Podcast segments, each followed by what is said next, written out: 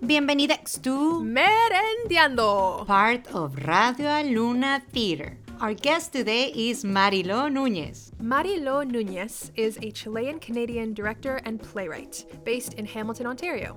She was the founding artistic director of Alameda Theatre Company, a company dedicated to developing the new work of Latinx Canadian playwrights.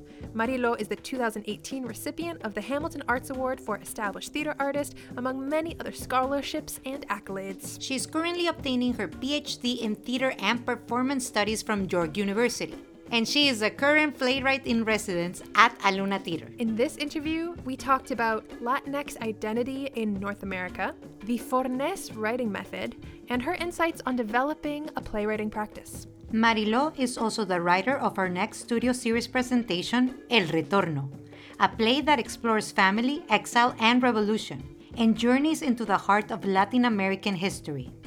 This studio series presentation is directed by Aluna's artistic director, Beatriz Pisano. Bea recently directed another radio play by Argentinian playwright Griselda Gambaro called The Walls, where one of Argentina's most fearless writers holds a mirror to state terrorism that still echoes today.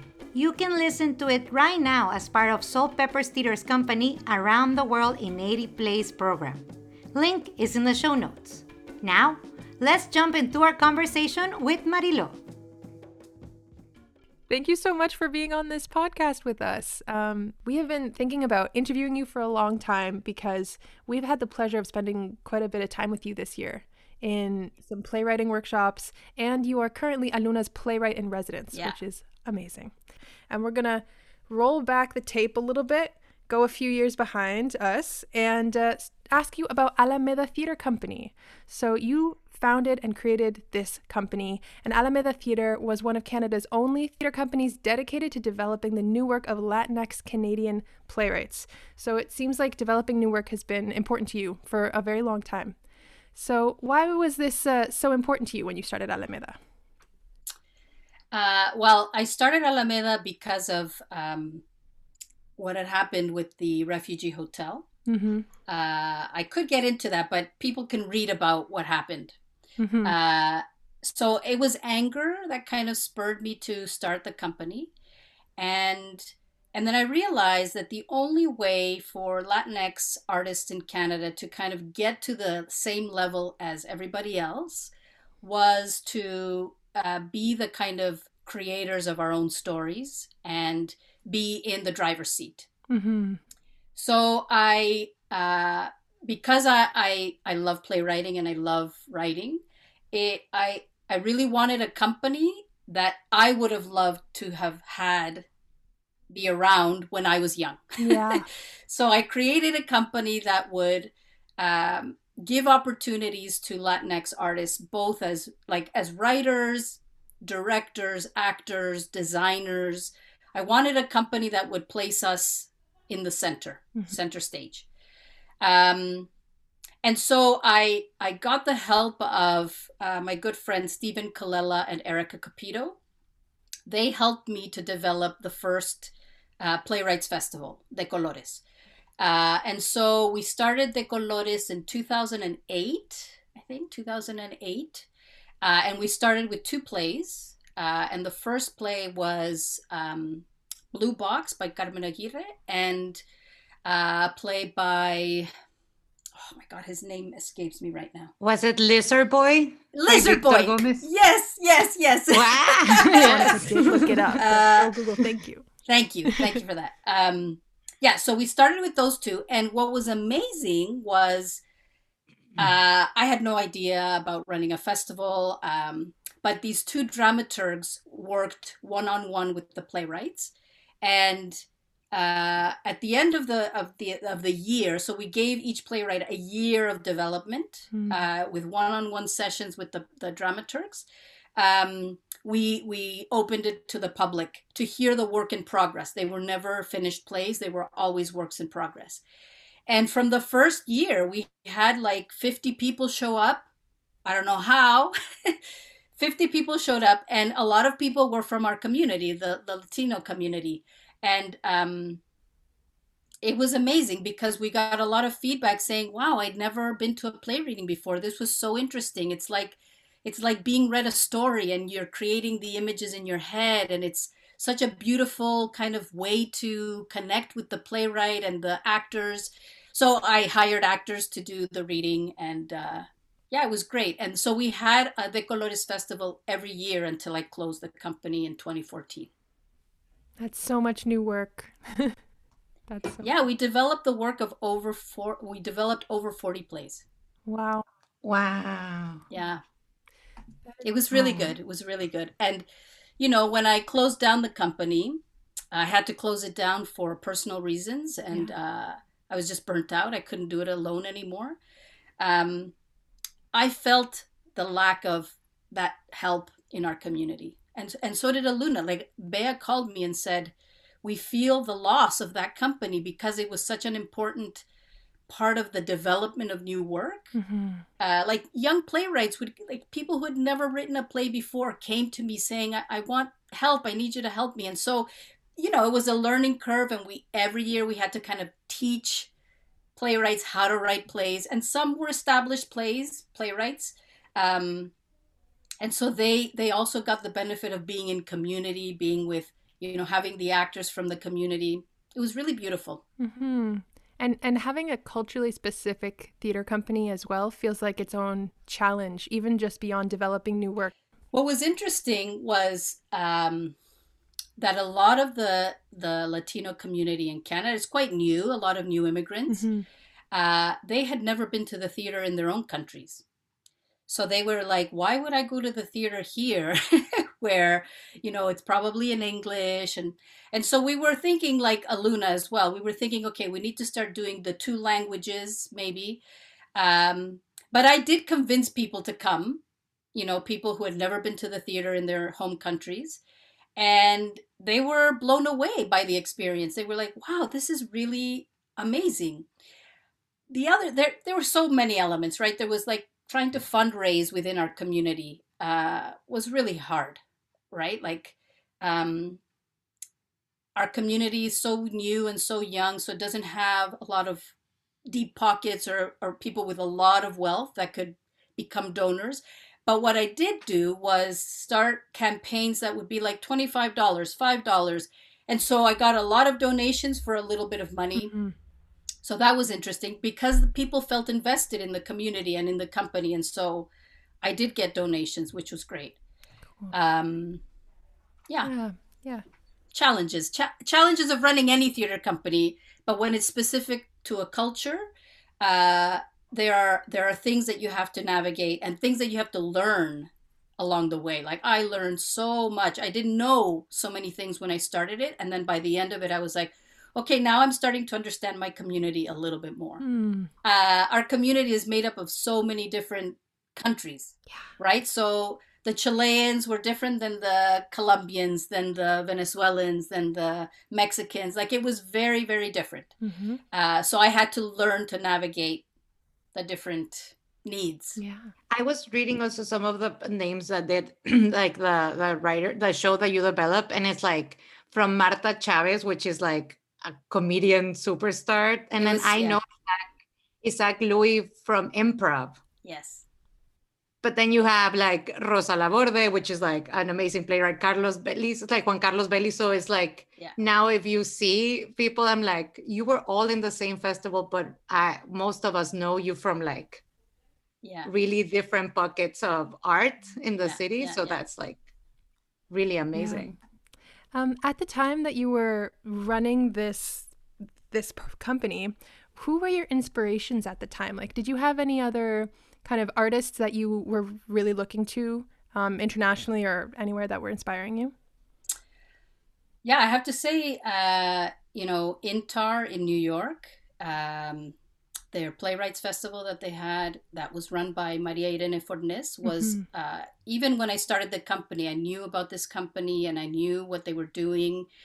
And I eventually, like in the years, two years prior to me closing down the company, I was already applying for grants to be able to create kind of like a Fornesian ah, cool. uh, model mm-hmm. here.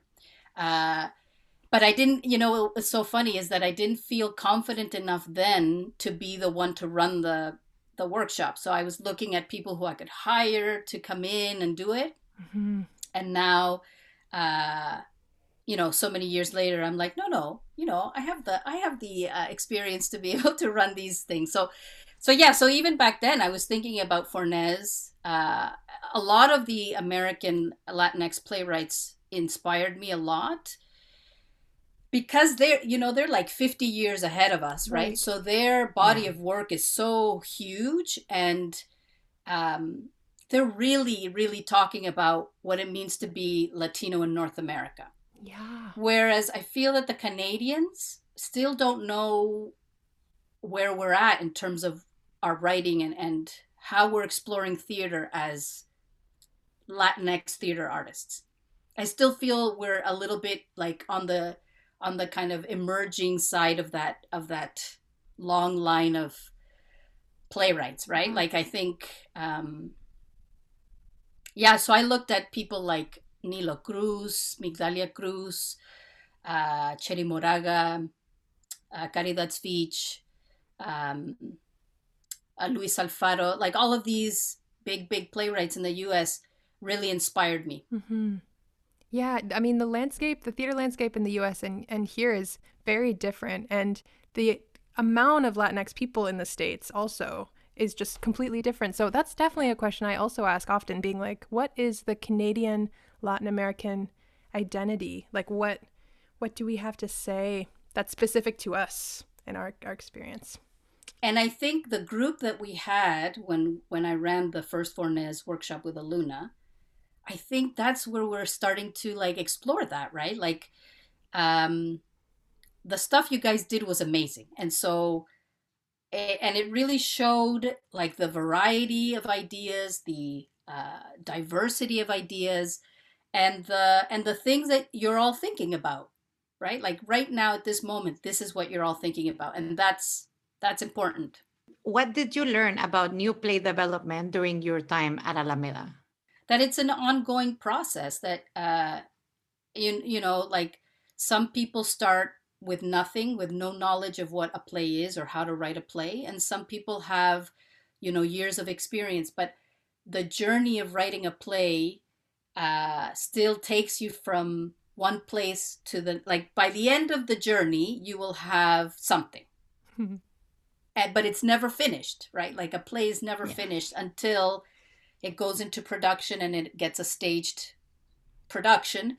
But even then, it's still not finished. And so, as playwrights, we're constantly having to navigate and negotiate that, right? Like, at, at some point, you have to like go and say, okay, I, am not going to continue writing this play anymore. I'm that sounds very hard.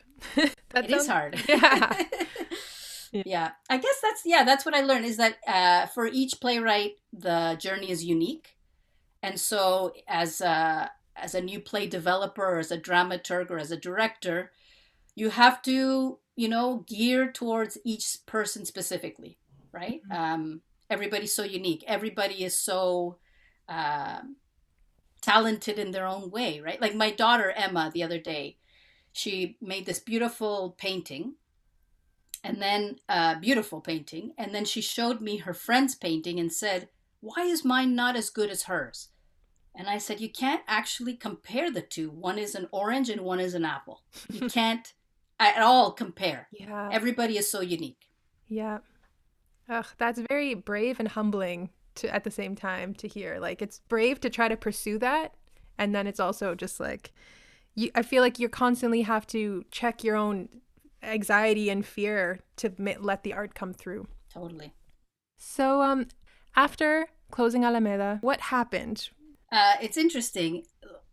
Uh, I went through a, a, period of mourning, obviously. It was very hard to close that company. And uh, so I was trying to figure out so, what do I do next? Like, I my identity was so linked to Alameda. Uh, and I was like, how, how am I going to reinvent myself and uh, be the artist that I've always wanted to be? And so, you know, looking through old journals from 15 years ago, I saw an entry that said, I really, really want to do my MFA in creative writing. And so I was like, why don't I just do that? You know, like go back to school, do what I've always wanted to do, which is write. Give myself the permission because when I was running Alameda, I couldn't be an artist. Mm. I had to be an administrator. Mm-hmm. I had to be the person in charge, running things, producing things.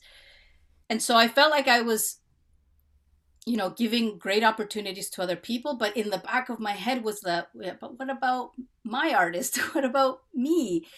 Uh, and so i was like okay i'm gonna i'm gonna give myself that. And so uh, i applied for school i got in uh, to the university of guelph's uh, mfa creative writing program and it was the best two years that i could have given myself because it was two years dedicated to just writing. I wrote six plays in two years. I also wrote short stories.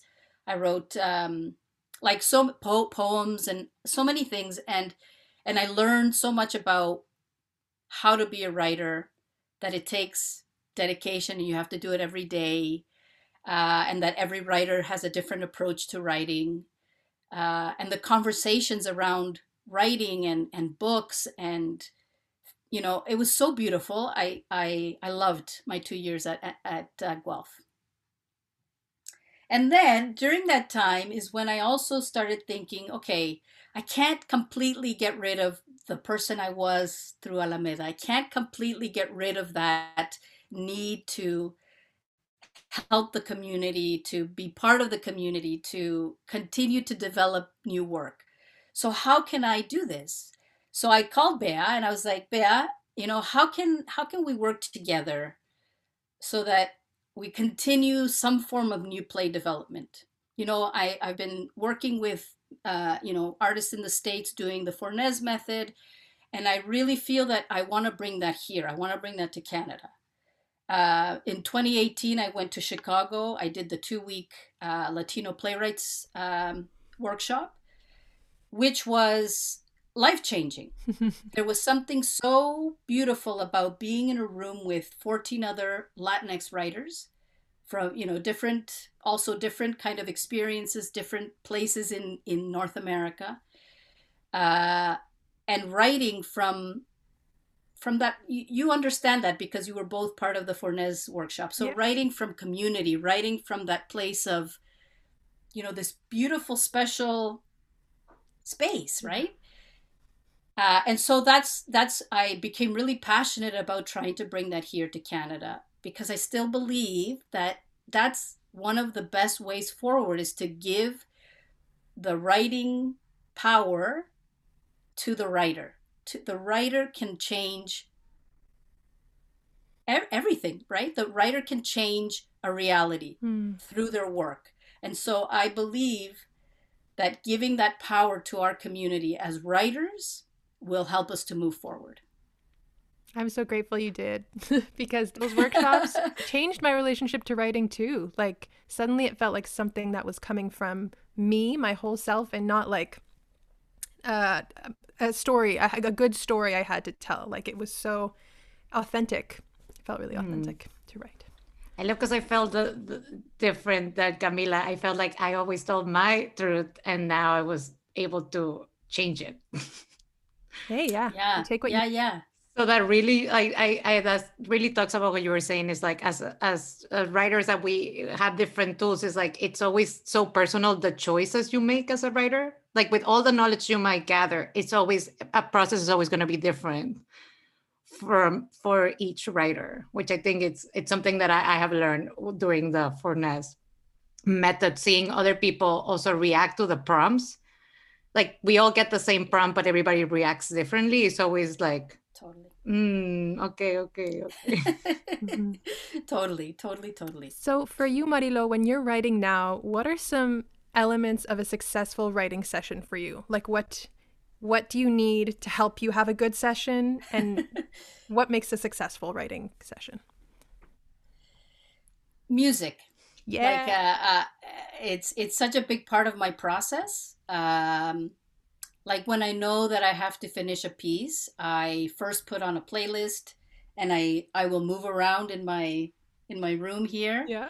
Physically getting warmed up and physically I uh, you know meditation also helps as well. Um, and then just uh, when when when it's just so you're so in it and you're so free and you're not thinking about anything else but the story uh, that's that's the magic for me is when you're just so in it and you and you don't want to stop. That's the magic. And what's on your uh, writing playlist right now?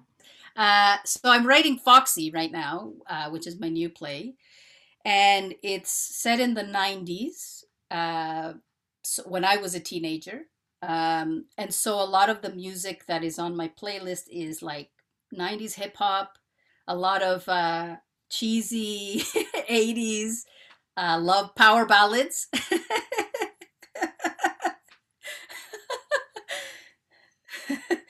uh, and then a lot of like um, uh, salsa from the 70s and 80s. Okay, that that sounds like a very powerful playlist right now. Many decades.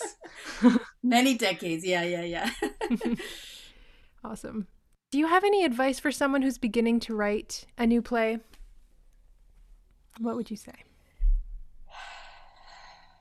Get a good playlist. It's such a scare. It's a. It's a. It's yeah. Get a good playlist. yeah, music. Music is an excellent way in, right? Like uh, choose songs that really really move you that really inspire you that really make you want to to kind of express yourself um, writing a new play is such a scary thing and when you don't know how to do it you feel overwhelmed mm-hmm. so i say reach out to people uh, in the community that you know could help you like when i first started um, i reached out to nightwood theater I applied to their Groundswell Festival. And I learned so much in that first year of writing a play. Um, yeah, and and and like aligning yourself with uh, you know somebody that you trust, somebody that you can be messy with, that you can be emotional with, that you can like be shitty writing with. You know, like yeah. you have to allow yourself to be a bad writer in order to become a better writer. That's the the biggest lesson I've learned is that the first drafts are going to be bad, right? The first drafts and you have to allow yourself to write a really bad first draft. Um yeah, I completely believe that. Though those are great tips. Those are great. And and not isolating yourself. Exactly. Finding that group. That's something I've learned with you too through the Fornes workshops like you can uh, it's so much easier when you have other people to be like ah i'm terrified with versus just being terrified in your own on your own desk by yourself yeah because writing is such a solitary thing uh, that knowing that you have people who who will have your back is so makes you feel less lonely right yeah, yeah. I think there's no better feeling when you write something that you know makes no sense and you're reading it out loud and the other person is like, no. And you were like, got it. I knew it, but I needed to say it. exactly. Exactly. yeah. Totally. Because you have studied uh, different methodologies and, and styles, how do you choose which tools to use and when when you're developing a new a new play? Uh, you know what's interesting is that you know as a dramaturg when i work with new playwrights who don't know how to write plays it's hard for me to start in on the Fornes method right away uh, because the Fornes method it's very random at first and you're like I don't understand this process. I don't understand where this is taking me. I'm writing things that I didn't even think I'd be writing.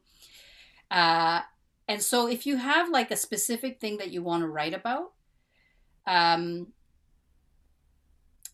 there is something to the you know the aristotelian and the very canadian theater way of writing plays which is to create um, kind of like an event like the events of your the biggest events of your story mm-hmm. like say you want to write about you know the day your parents got a divorce and how that affected you and the events that happened after the repercussions of that so you could write the specifics about that day that your parents got a divorce, just in like freehand and say, you know, I woke up and I knew something was gonna ha-. like just really kind of allow your imagination to go and to to to be open to that. So doing the events helps because it helps you to see the story on a larger scale.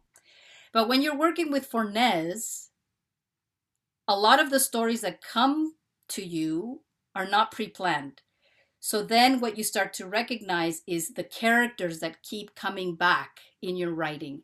And then you add the structure. Hmm. That's when you start to build the the kind of okay, so these three people keep coming up in my in my scenes. What am I going to do now? So then you can start the events and you can start creating your own event and letting your imagination go with that. Right? The the Fornes method is not about structure at first. It's about um, allowing your the characters who live within you to come out. Like a new writer will always want to write a play because they have a very specific idea. They have a very specific thing that they want to write about. Mhm. Whereas more established, like more established writers, uh, they do have specific things that they want to write about, but they can benefit from the Fornes method in that it allows them to explore. Right, the Fornes method is a lot about exploring what's in you, what what are possibilities that you can write about whereas pre-planning so like it's two forms of of writing and uh everybody is unique and everybody should try both things right? Like i think uh you shouldn't just get stuck in one way. I think you should be open to uh you know creating an outline. Sometimes some writers really benefit from creating an outline whereas other writers just begin by writing the first line and then seeing what happens. And i say be open to whatever you feel you need um, and explore explore right Speaking of exploring and Fornes method and sense memory and all these things, next week an audio version of your play El Retorno is being released. And uh, El Retorno is based uh, from your own family's journey and some lived experiences that you have been able to draw from. So, did you use Fornes techniques to create this piece?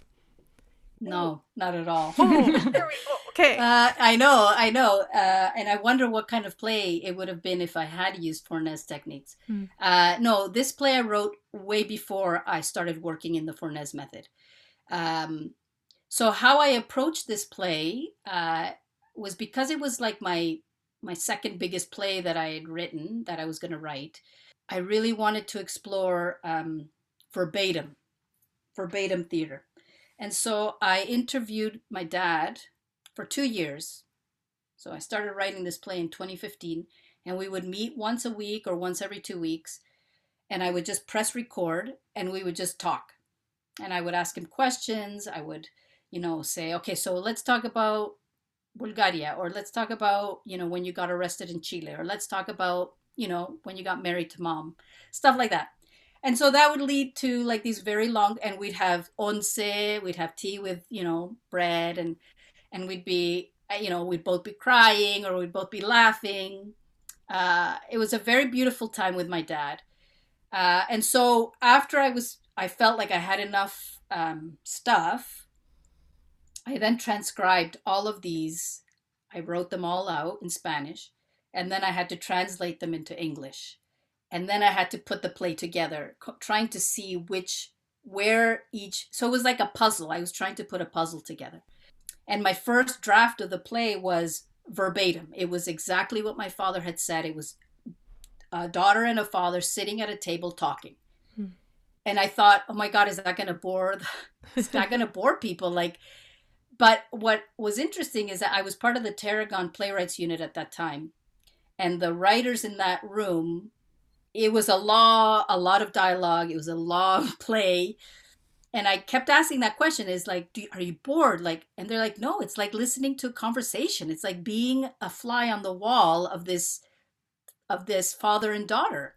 But then you know as i development developed it more i realized okay i need to i need to put some structure into this thing. I need to uh, invent some things in order to make this play work. Hmm. uh, and so i had to create a lot of things that didn't actually happen Mhm. in order to create an arc for the characters, in order to create a story that would take us from a beginning to an end. But there's a part of me that wishes that I had had the Fornes method to see what would have come. Hmm.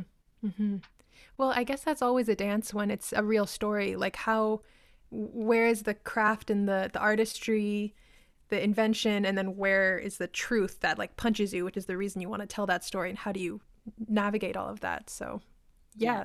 good for you because the the finished play is beautiful and I'm really excited for everyone to hear it. But the more that I hear it, I'm like, I want a full movie of this. Like I would love to see it. you know, after I wrote the play and and I staged it and I thought it was done. I thought that was it. That you know, I was that that was it. Uh, and so I decided that I was going to write the novel of the story, like to create the novel. Yes. And so I'm still thinking about that. Um, mm.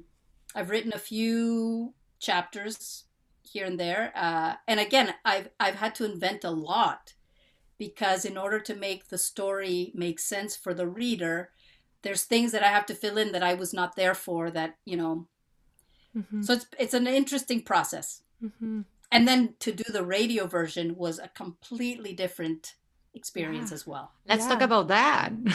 How was okay. that process of adapting this play from stage to audio? It's interesting because in the stage version there I I really wanted a lot of movement and puppetry and uh, like visuals that you can't see on the radio like you can't at all. And so in the play version there were moments when the kids were playing but it was like shadow puppetry in the background. Mm. Uh, while there was like, you know, complicated movement sequences that were choreographed by Olga Barrios. and the idea with those pieces, those like movement pieces, was to tell the story of Latin America through a child's perspective. Mm. So, you know, colonization, then the when there were the the revolutions that happened all over Latin America trying to break from the monarchy. And then there was the the dictatorships that started to happen. And then you know so I wanted to tell that story then eventually to get to the very specific Chilean dictatorship but told through the eyes of children and in movement and puppetry. So then I was like okay how do I tell that on the radio?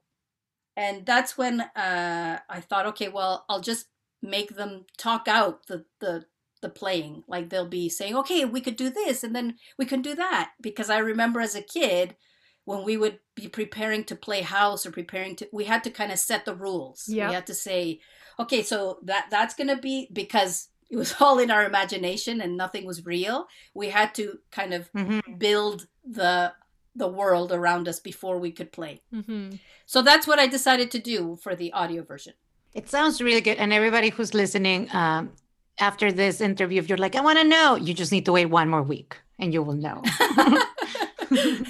and you're going to get the play in English and in Spanish. So that's also very oh, cool. Oh, yes, yes, yes. So you got your master's in creative writing, and now you're at York University getting your PhD. So you keep just diving in to the learning. um, can you tell us more about what your research focus is? So after I did my MFA, um, I really did not want to return to being an administrator in the theater world. I was like, I, I really do not want to do that. So I have to, um, I feel like I have to train myself more in order to be able to get a job that I that I would love. And so and also the advocacy part of me was still very very strong uh, you know, when I started Alameda, it was all about advocacy and creating opportunities and fighting the system and all of that. And so I thought, okay, how can I do that with a PhD?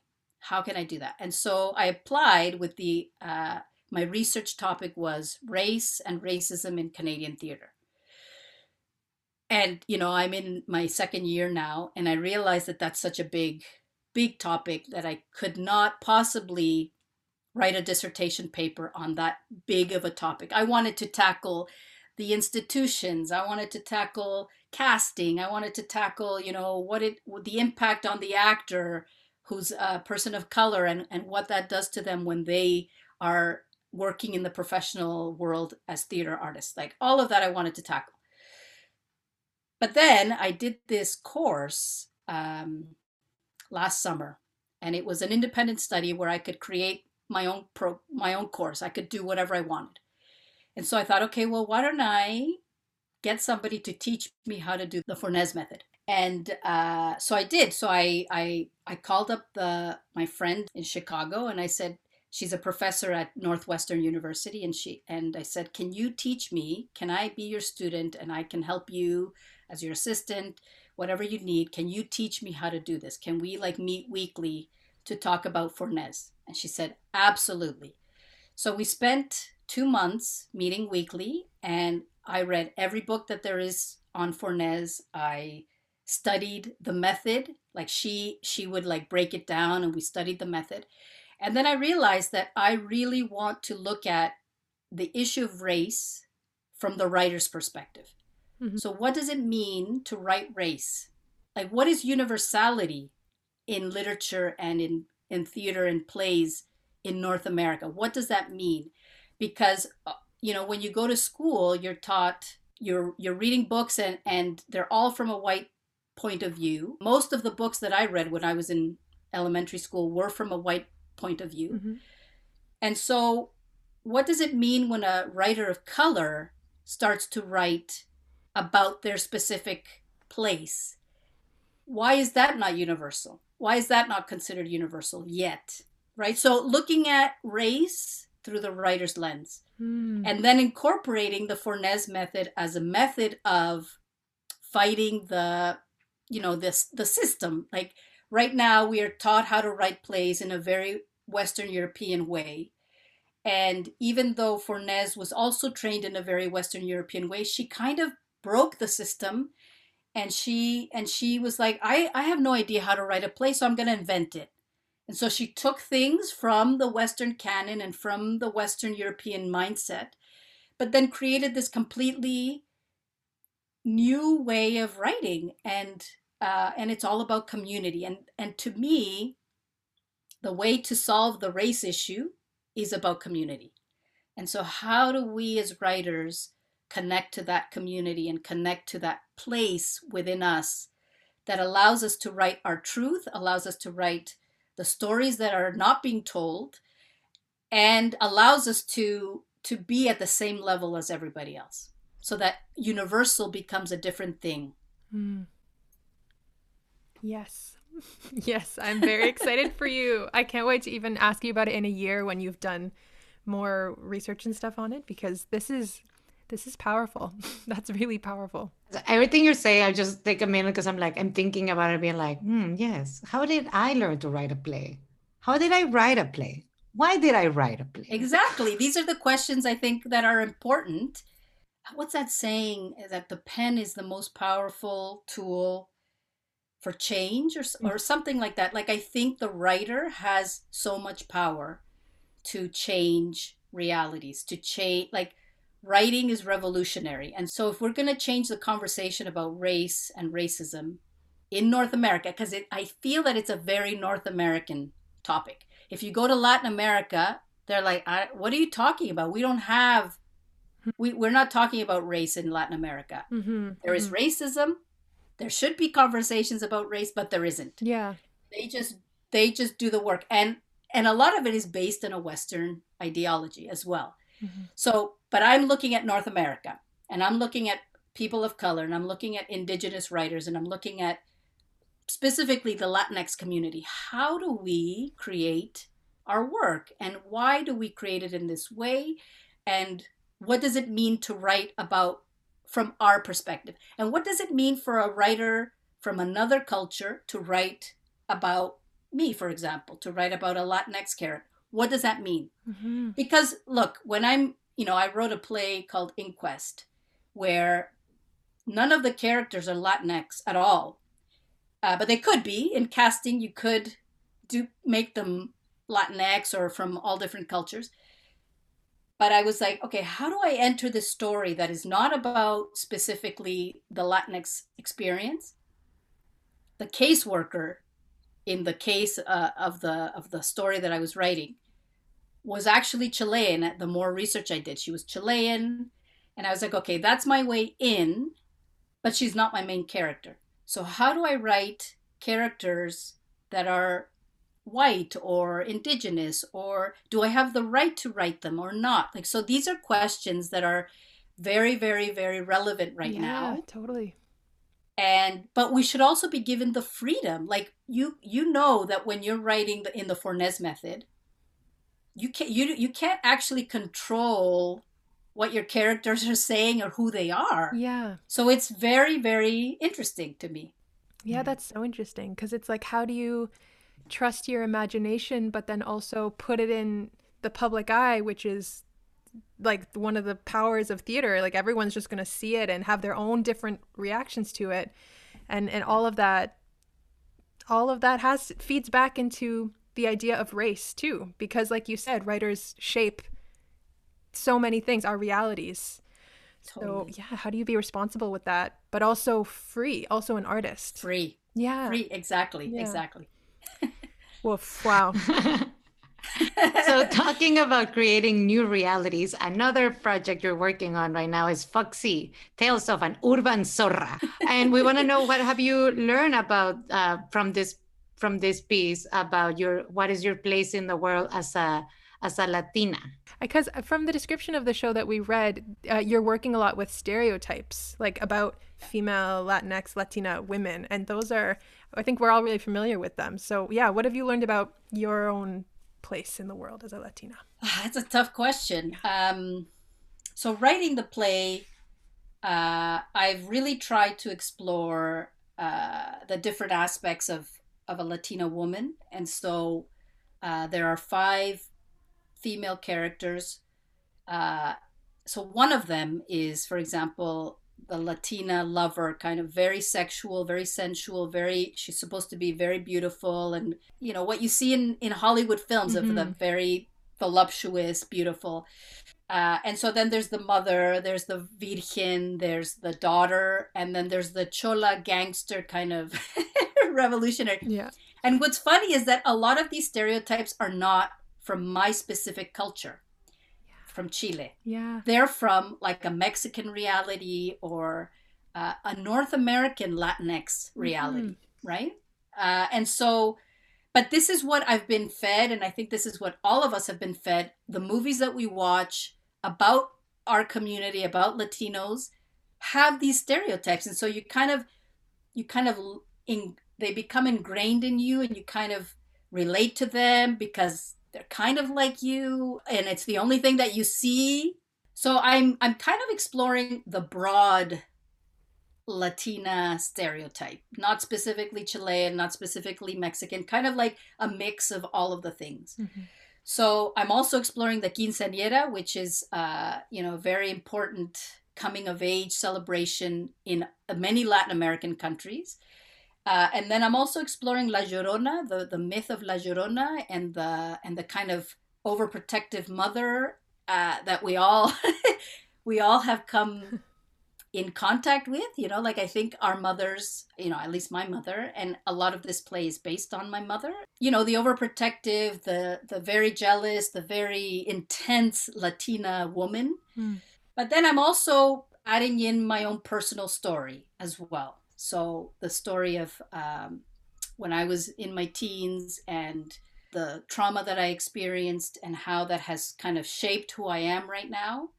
So yeah, so there's a mix as well. Um, and so what have I learned about myself? I'm still in the process of learning. Yeah. Uh, because yeah, because now you know now I'm a mother and so how do i and and i and i sometimes feel myself becoming that stereotypical latina mother. Uh, and then other times i'm not and i try to to be the more kind of north american uh, helicopter kind of parent. I, I have to say i'm still learning. I'm that's still great. learning. Yeah that's great. But even just the distinction of uh, that you made that the, these stereotypes are north like a north american view on the Latinx people that are here, I think that's a huge kind of light bulb uh, in in that exploration because yeah, it's uh, not universal. Again, it's like you're kind of finding the roots of where these ideas come from. Yeah, totally. I had a um, a casting for for selling tortillas, like a commercial, and then literally the description was we're looking for an authentic accent and an authentic like Latina Latina woman. Think Sofia Vergara. There you go. There you go. That was what reminds me is like most of the casting descriptions when they look mostly in, in commercial settings for TV and stuff like yeah. that are super specific to yeah North American view of what a, a Latina woman. Yeah, like I think about movies like from the 90s that really kind of affected me because mm. I wasn't seeing any movies about my experience as a kid. So you have movies like Blood In, Blood Out, uh-huh. American Me, um, and they're Los Angeles based, right? The LA kind of vato and all of that, and the and the women in those movies. I was always so intrigued by them. They were like these gangster, you know tough girls but they were so beautiful and that there was a tenderness to them and then there was a really hard side like yeah.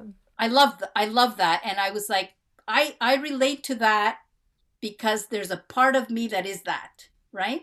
Yeah like i believe in every stereotype there is a, a grain of truth right?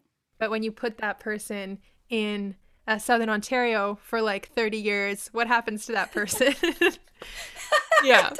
Yeah yeah, like when I was 15, 15, 16, around the time where I'm basing this play, I was part of a group of Chilean girls and we would go clubbing every weekend, even though we weren't allowed to.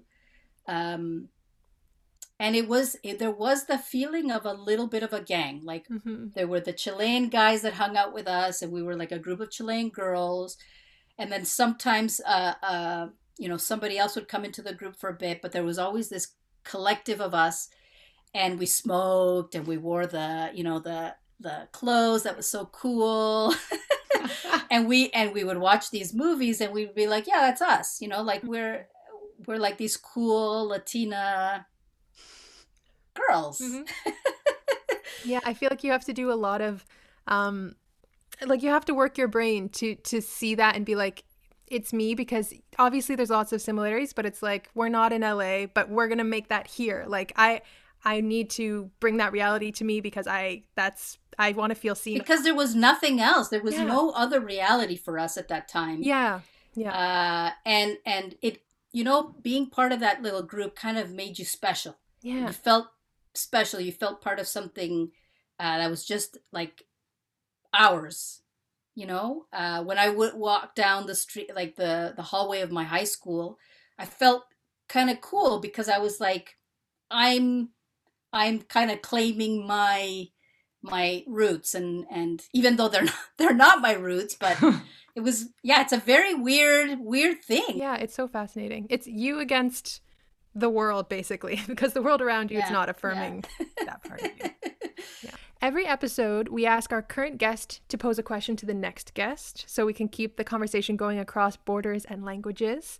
And you are being asked two questions by our guests from the last episode, which are the hosts of the Nostalgique podcast. So, Nostalgique podcast is about like the reminiscing about the pop stars of yesterday. And I feel like this is actually a really good pairing because your like vision of pop culture and your appreciation of it, I think this is going to be great.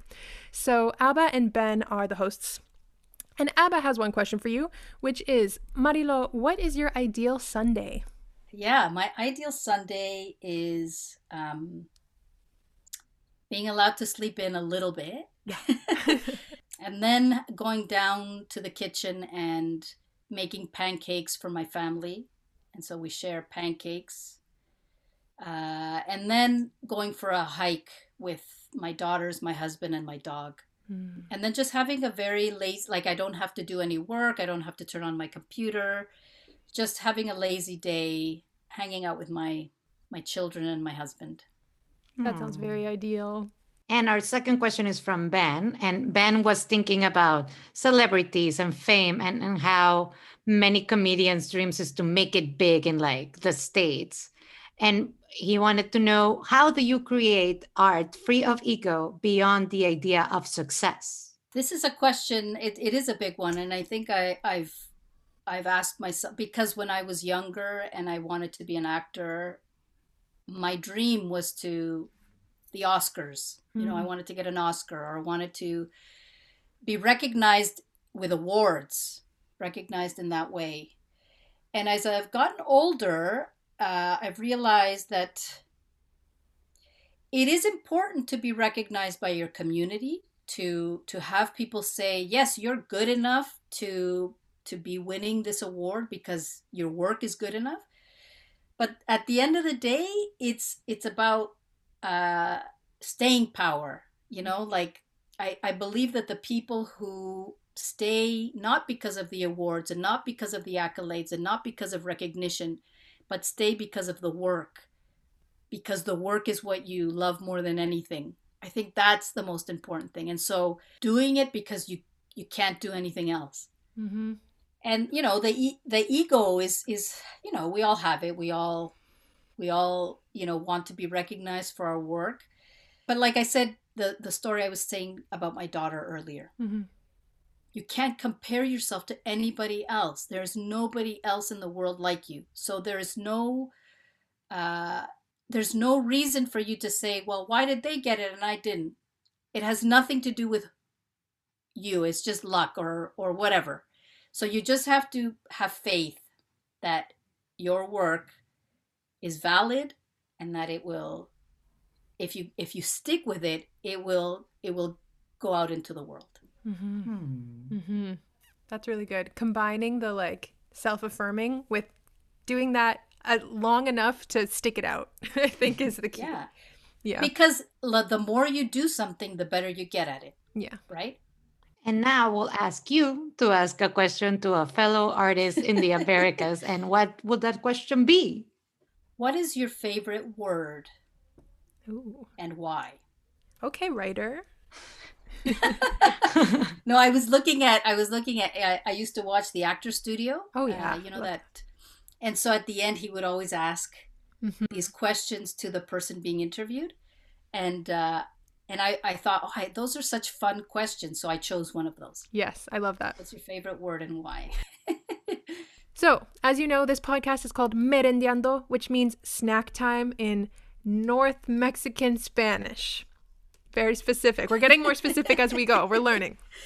So, Marilo, what is your favorite snack right now? It could be a dish or food or music or a book, anything that's actually just fueling you and that you want to share with our listeners. A snack for the soul. Okay, so when COVID hit, uh, my husband and I, you know, everybody goes through went through a depression, and oh my God, we're, we're stuck in the house, and and there's a thing that happens in the east coast of Canada when there's huge blizzards. There's uh, there's a saying we need to go and get the COVID chips. Uh huh. Uh-huh. yes. So we got a lot of COVID chips during the first months of of the of the pandemic. So chips, I really like a good chip. Okay, um, I love Crunchy that. Um, do you have any particular brand or flavor that's Yes. Um, at Costco, they sell a Himalayan salt. Can't remember the name of the chip.